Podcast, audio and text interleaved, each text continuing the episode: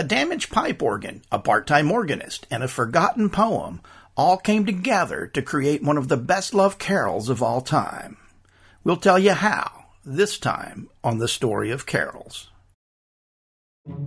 Funding for the story of carols provided by Jim and Betty Holthouser in honor of their parents Alfred and Betty Marie Pence and Norman and Patricia Holthouser.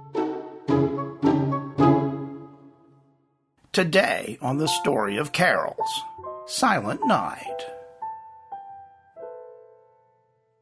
A little over 200 years ago, Father Joseph Mohr wrote a poem called Stille Nacht, Heilige Nacht then he promptly set it aside and forgot all about it. Two years later, as Christmas was nearing, Mohr found the organ at St. Nicholas Church in Austria damaged and unplayable. Dreading a Christmas without music, Mohr approached a part time organist named Franz Gruber about composing a melody for the poem he'd written a few years earlier. And with the organ out of commission, they decided to write the piece for guitar and voice. On Christmas Eve 1818, the two men debuted their new song. As Mohr sang lead, Gruber played guitar and harmonized, with the entire choir joining in for the finale. A few months later, Carl Marker of the legendary family of organ builders discovered a copy of Stille Nacht when he was brought in to repair the organ. Charmed by the quaint lullaby, he took a copy back home where he introduced it to a traveling singing group called the Rainers. The Rainers quickly spread Stille Nacht across Europe, but their copy of the song was missing one important notation. There were no authors listed. And as the song's popularity continued to grow, Mohr and Gruber were erased from the song's history. Authorship of Silent Night was credited variously to Joseph Haydn, his brother Michael, Mozart, and Beethoven. Then, in 1854, the Austrian government began an inquiry regarding the song's origin at the request of the Royal Church of Berlin. After receiving a letter from his son about the investigation, Franz Gruber wrote a detailed history of the song's origin. While that seemed to settle his contribution as the composer, the matter of Mohr's lyric still remained in question. On Christmas Eve, 1914, more than 100,000 troops were dug in on the Western Front when German soldiers began singing Stille Nacht from the trenches. The British promptly joined the chorus in English, and soon soldiers from both armies were meeting in no man's land to shake hands, exchange cigars and souvenirs. And for a brief moment in the middle of World War I, there was peace.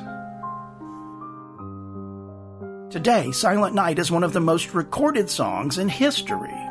Bing Crosby's 1935 version remains fourth on the all time bestsellers list, with over 30 million copies sold. And UNESCO has declared Silent Night to be an intangible cultural heritage.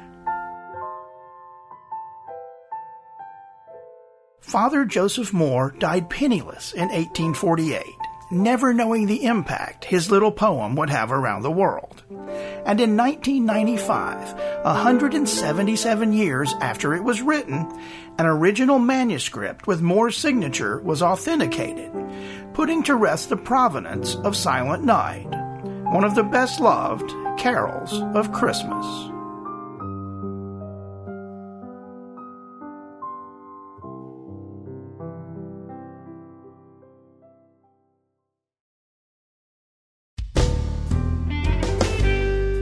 To learn about upcoming episodes of this and other AE Works podcasts, subscribe to our email list. Just follow the link in the episode. The Story of Carols was written and produced by Alan Rotano for American Entertainment Works, a Tennessee based not for profit corporation. The episode music was performed by AE Works recording artist Jim Holthouser and is available for purchase and streaming on your favorite music service. Just search for Jim Holthouser. That's H O L T H O U S E R. Additional episode music was performed by Uptown Al. To license the music in this episode for your own podcast or video, email us at license at aeworks.org. It's not expensive, and you'll be helping us create more programs like this one. Sound mixing for the story of carols was done by Cosette Collier. For a transcript and a list of sources, visit aeworks.org slash carols.